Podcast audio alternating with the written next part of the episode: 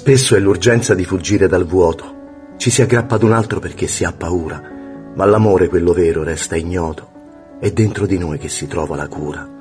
Voglio abitarlo, il mio vuoto interiore, prendere a cuore il bambino che è in me, così potrò ospitare il mio dolore e sarò pronto a invitare anche te.